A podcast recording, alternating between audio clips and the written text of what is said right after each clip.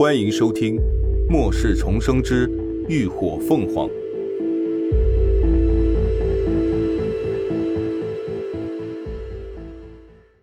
第一百九十八集：屏蔽异能者。赵天一言不发的接过连峰递来的门禁卡，就直接朝着大门走过去，刷卡开门，走进大门，刷卡关门。整套动作他做的都行云流水，毫不迟疑，前后不过短短几秒钟，众人都震惊了，这是去送死吗？但紧接着，不等那些怪物动作，赵天就突然凭空消失了，众人恍然。林鸾见此也不禁挑起眉梢，又一个屏蔽异能者。上一次他见到还是萧虎派来追杀的他那个女人。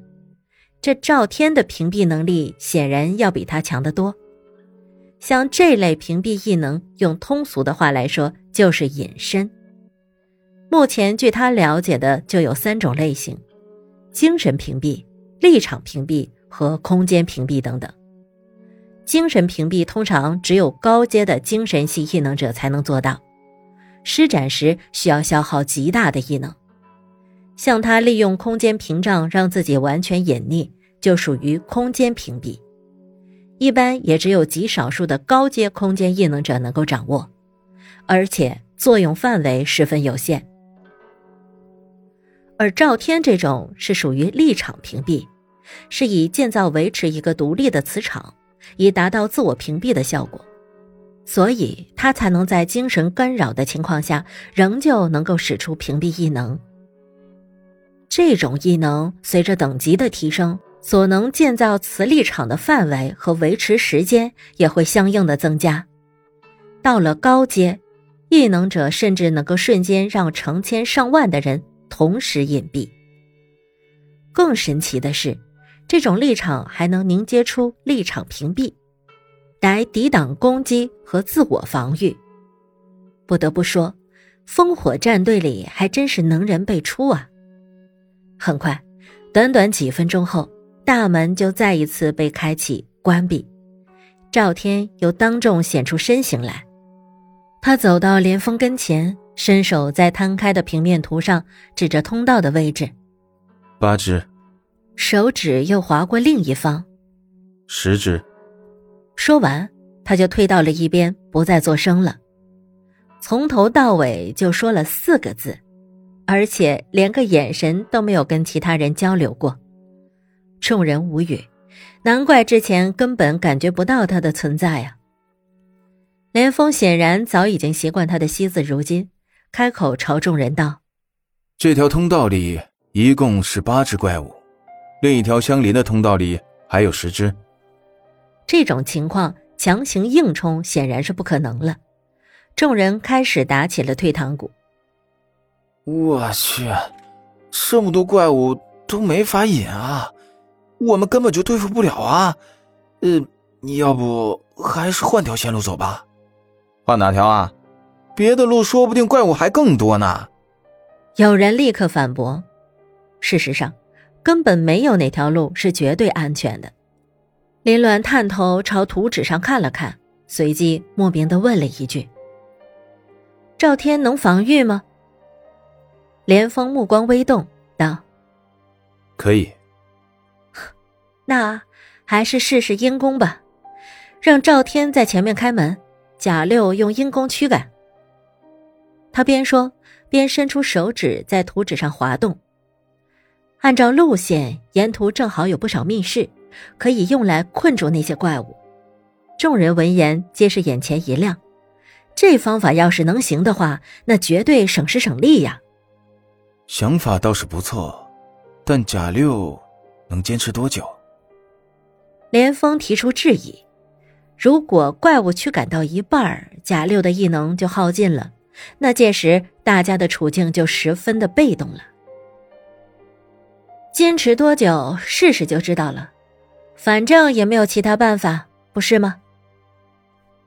林鸾勾了勾唇，他倒是一点都不担心。昨晚雷霆可是花了重金跟他兑换了一组诗经溶液，足够贾六把整个实验室都吼上一遍了。最终，连峰等人商量后，还是采纳了他的办法。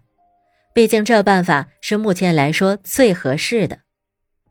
赵天再一次隐身进入了通道，而贾六也开始做准备，其他人则暂时在原地等待。为了安全起见，这一次林鸾还是陪着贾六一起进入了通道。不同于赵天的待遇，他们一跨进大门。那些蜥蜴立刻就瞪起树瞳，兴奋地挥舞着巨尾，急速朝他们飞奔而来。那狰狞恐怖的场面让贾六的后背一阵发寒。别怕，攻击！就在这时，他肩上传来安抚的力度，林鸾平稳淡然的声音在他耳边响起。贾六心中的惧意顿时消散了不少。这一路的经历让他不由自主地对林鸾心生信服。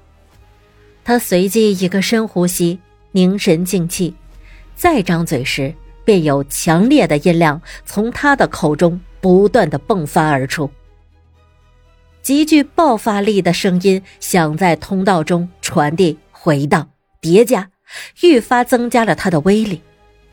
通道顶上的照明灯。因无法承受音波的震荡，瞬时间就爆破成碎渣。而那些蜥蜴人果然也忍受不了噪音的袭扰，纷纷痛苦地甩起脑袋，挣扎着后退，想要逃离。通道的另一端，赵天已经开好了大门，等待着怪物们入瓮。计划进行的十分顺利，那些怪物很快就成功被逼进了密室，困在了里头。照着这种方法继续，队伍行进的速度也终于加快了起来。林鸾三人在前头开路，其他人则在后头解决一些漏网之鱼。半个小时后，他们距离目标已经很近了，只要再过两条通道就能抵达资料室了。而这一路来，他们也甚是轻松，除了两个受了点轻伤外，没有一个阵亡的。队伍中，荣景言看着依旧面色如常的贾六，目光微厉，心中觉得不对。他肯定是用了什么东西快速补充了异能，否则这一路过来，他的异能早就该耗尽才对，怎么可能还面不改色？荣景言转头朝着谢旭递了个询问的眼神，但他却暗中摇了摇头。这一路，谢旭一直在试图用精神力窥探贾六，但不知他用了什么办法，竟然隔绝了他的精神力，所以根本无从探知他是如何补充异能的。荣锦言眉心微蹙，目光又扫过贾六身边的林鸾，随即若有所思了起来，直觉这一切肯定和他有关。就在这时。前方却突然传来了骚动，林鸾他们三个人都退了出来。磁卡权限不够啊，前面的门打不开啊！感谢您的收听，下集更精彩。